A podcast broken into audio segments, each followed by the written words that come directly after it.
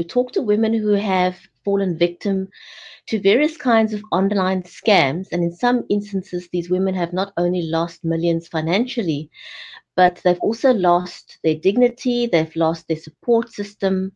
And in many cases, these women have been alienated by their very own families as well. And if you think that you may be immune to getting scammed, you may want to listen to these stories.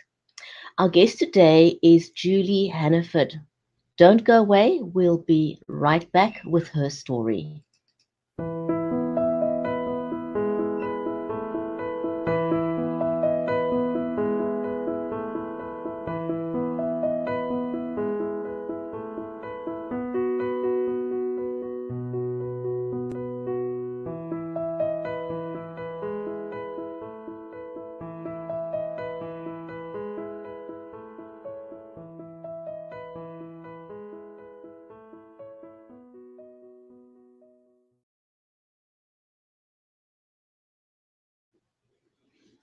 And welcome back. This is episode seven of the conversation Online Safety.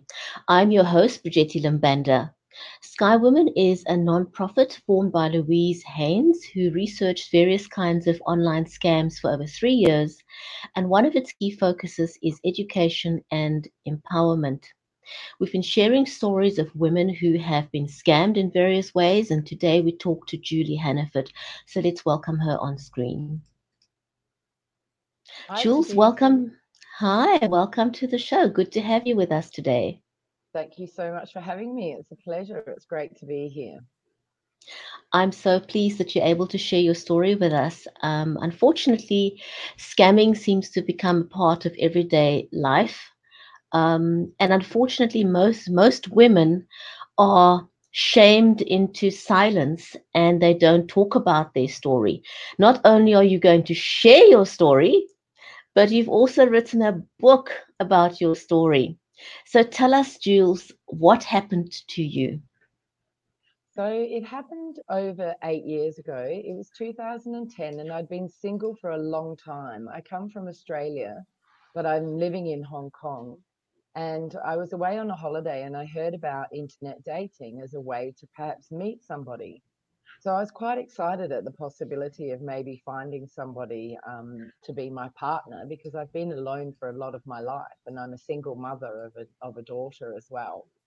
So I got online and I met this guy in the UK and he said he was a contractor and a project manager for a construction firm and he sent me pictures of him standing next to an Audi and you know having lunch and really very very living a wonderful lifestyle in Manchester in the UK.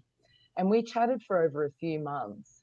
And he would never Skype with me or um, do any sort of face to face communication, which was my first red flag that I chose to ignore because I believed his excuses that his webcam was broken and, you know, he wasn't able to, he was too busy and things like that anyway, I really wanted to meet him because I felt that I didn't want to spend a long time communicating to somebody online uh, because I think right. you have to meet somebody to really know whether you click or not.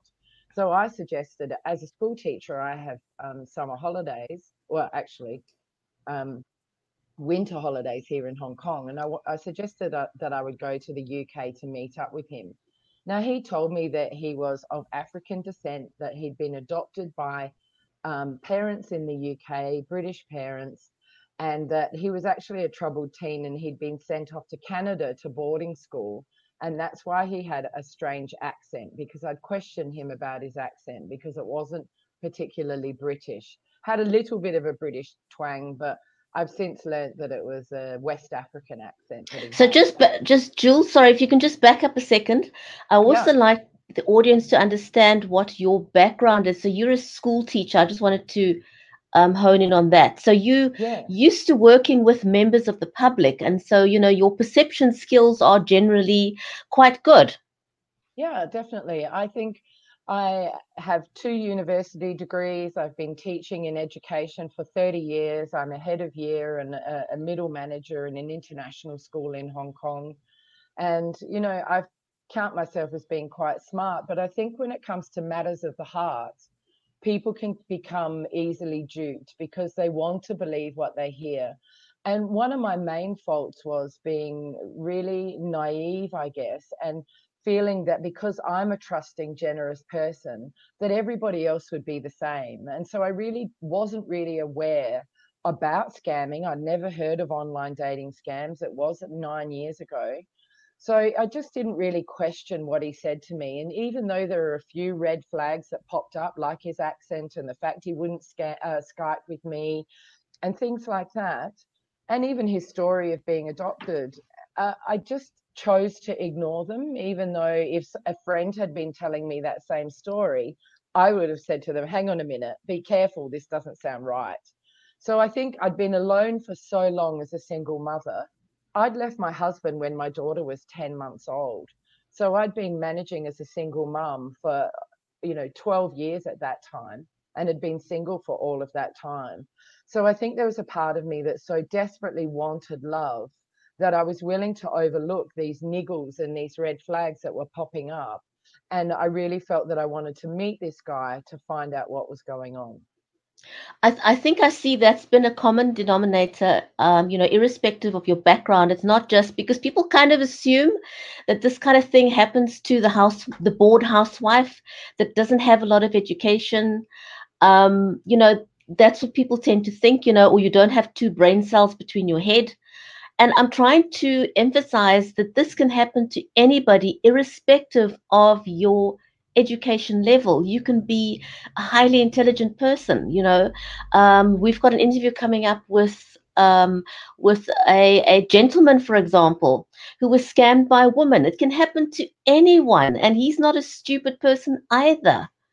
Well, it's um, interesting you say that because I was talking to a couple of forensic psychologists and one who works with the police in Los Angeles when I was researching my podcast, which is um, a true crime podcast based on my book. And Dr. Shiloh was telling me that she knows lawyers and judges and policemen and members of the community, both male and female, who have been duped online scamming. It's a billion dollar industry. And if you look at the, statistics from ScamWatch, it's incredible how much money people lose and how big this industry is. So it's really great that I'm writing this book and doing this podcast to help educate others, and that you're doing these conversations as well to help make people more aware that it can happen to anybody. And there's a there's a formula that these people follow. And now Jules, that they've got sorry. Before you get into that, before you get into that, I just want to back up mm. a, a second there. So what people don't realize is that this is not just somebody who woke up one day and said, Hey, there's a vulnerable woman. She's lonely. Let me scam her. This is organized crime. And that is why it is so sad when people tell women, people, not just women, people like yourself, how could you be so stupid? I think what we want to highlight here that this is a highly a form of highly organized crime. These are people who are highly skilled in what they're doing.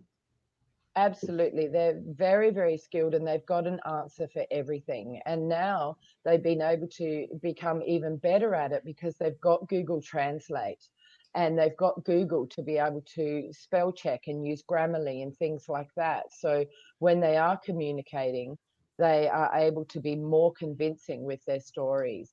But there's actually many, many red flags that you can look out for if you know what they are. And I think that's one of the. Can you can give us some of Can you give us some of the red flags that people should be looking out for?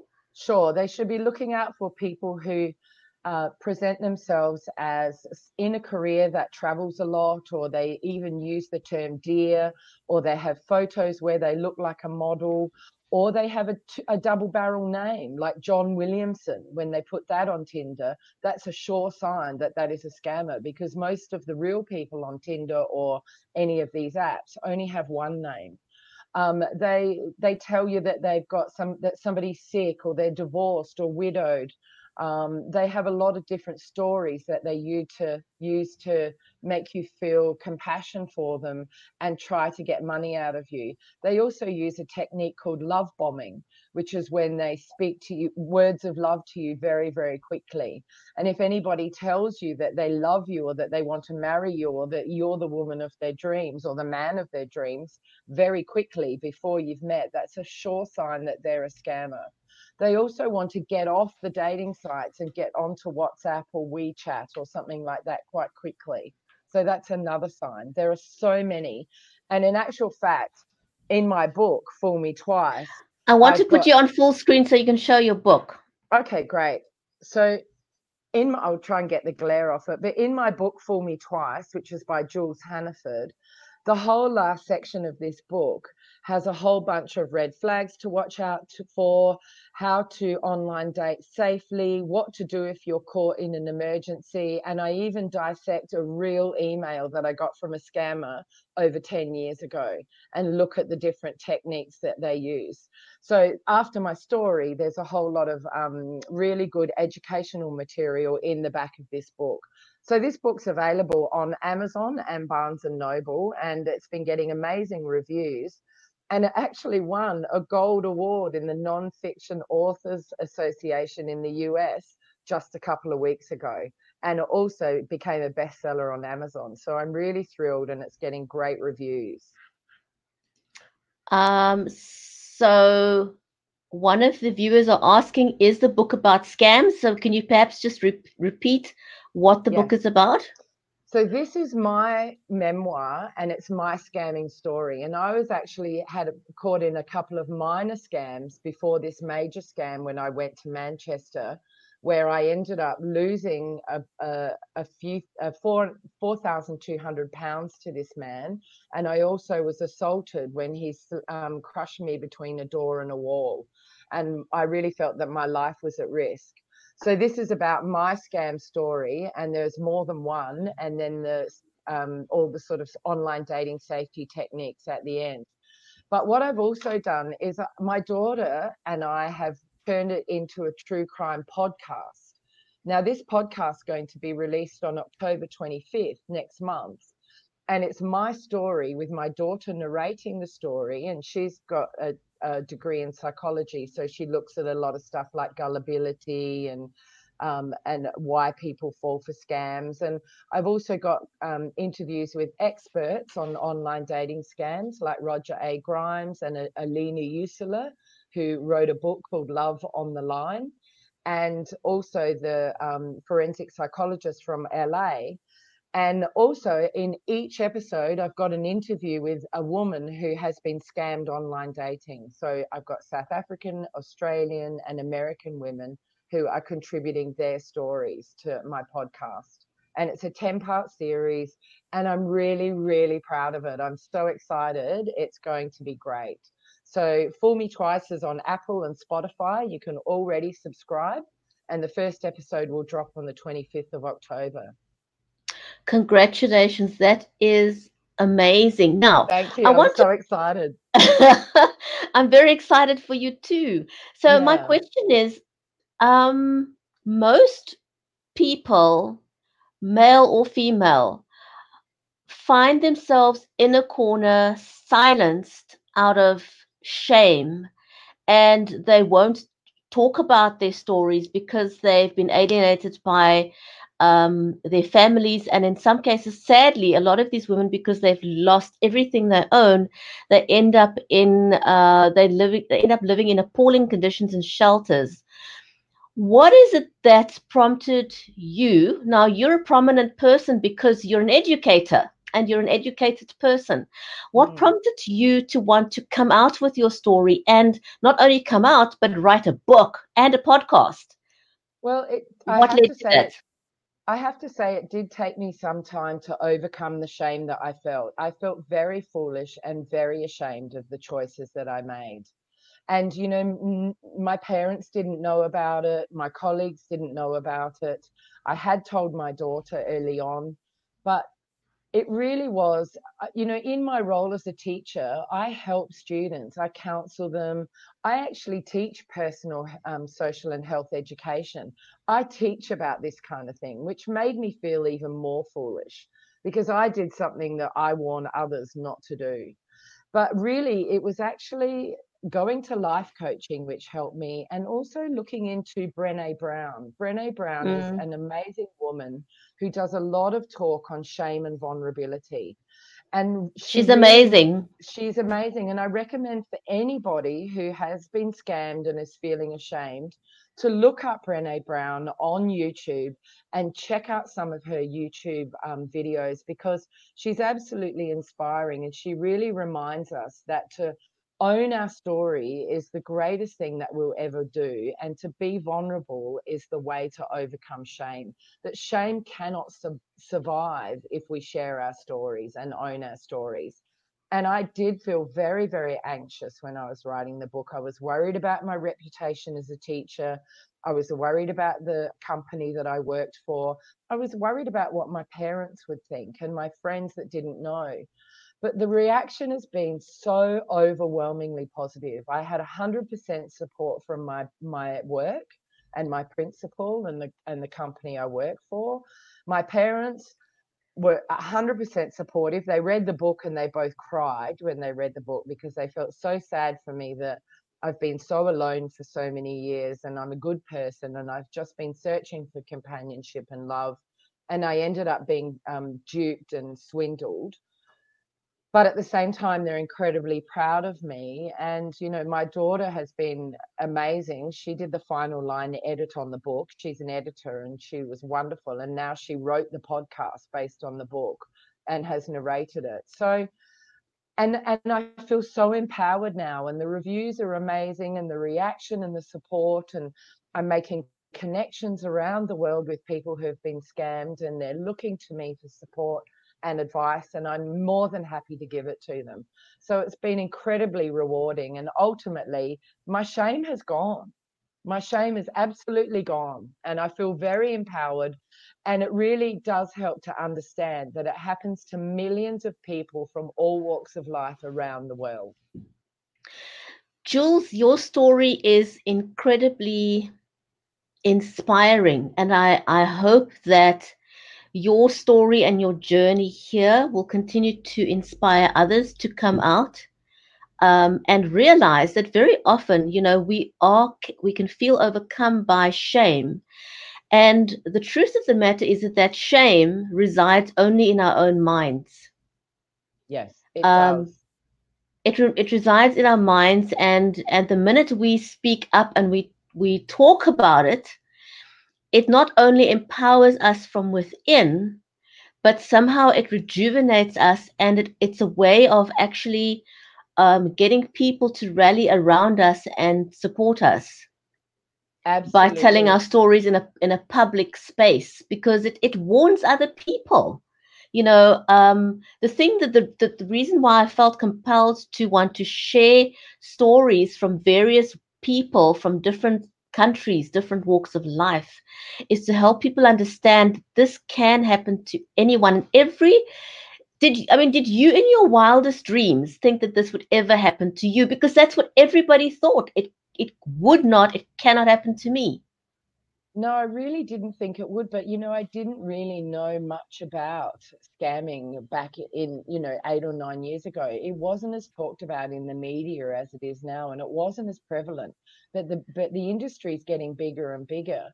And I think that one of the things that I've realized is that by talking about it, I can help others not to get caught in the same trap that I was. And I've already had people contact me saying thank you. After reading the book, they realized they were caught in some sort of scam and they put an end to it. So that's great. If I can help one person, then that's so rewarding. Absolutely. It's it's the little it's it's it's not a little win um, it's a huge win to have been able to do what what you've done, and I think you know as as an educator, it's absolutely powerful for you to be able to now share this firsthand with your students, and they will share it with their friends and with their families and yes. people that they know. And I love that you've turned this into a podcast to reach even a bigger um, audience. You know, congratulations for for stepping out and doing that and wanting to educate and empower other people. Um, in the process. The book that you've written, who is your intended audience? I think anybody who's interested in real life stories, anybody who's interested in being educated about online dating scams and romance scams, anybody who is compassionate about people overcoming adversity. It's a memoir. It's it's about my life. It's not just the scam story in Manchester. There are other scam stories because I was caught in a couple of smaller scams beforehand. And really, it's it's i think many women seem to be really interested in my book but i've had great um, feedback from some men who have read my book as well. And i do know that some of the te- you know older teenagers are reading it and i know some mothers who want their children to read it as well when they're kind of around the age of 16 or 17 so it, it really is something that is both entertaining gripping and educational where can people find your book, Jules? So it's on Amazon and Barnes and Noble, and uh, you can buy it online. And it's also in bookstores in Hong Kong, but I guess this is for more a South African audience. So I'd recommend I'd recommend um, Amazon. Yeah, Amazon delivers everywhere, so great place yeah. to great place mm. to get the book. And so, you know, if you would like to educate yourself, educate your family, um, or if you've been scammed and you want to read someone else's story that empowers so that you don't feel so alone, try and get your hands on the book. Is it available in the digital format as well, or is it only hard copy?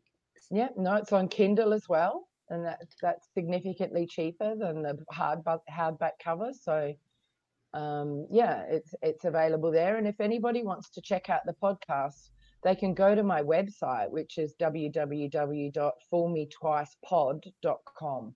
And I'm going to put that about... on screen um, right. so people can people Thank can get so that.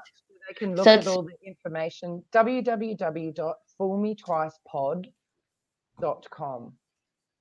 And um, they can um sign up, they can subscribe there, they can read all about the story and me and my daughter's biographies and the experts um, okay. And yeah, just get a little bit of backstory and the and the promo is already out so they can listen to the promo for the show. But i'm incredibly proud of this. The other thing i just wanted to mention is i really am the demographic for many people who are scammed. A single woman who has a job in my 50s well i was in my 40s when i was scammed but we, we typically older people are the demographic because we are some you know appear to have money and we are also um, perceived by the scammers to be more lonely and vulnerable. And can i just point out in my podcast i was able to get a, a live interview with a real life scammer from ghana a 24 year old scammer who shared his scamming story with me and the reasons behind why he scams and how he scams so that was really an amazing coup to be able to get that. I was thrilled to speak to him, and it's very, very interesting. So that's towards the end of my podcast. Wow, that mm. is absolutely amazing. Yeah, um, I got um, him. I got him by looking for scammers on Tinder. I just, I just liked everybody who looked like they were a scammer until I got one who was willing to speak to me. So that was great.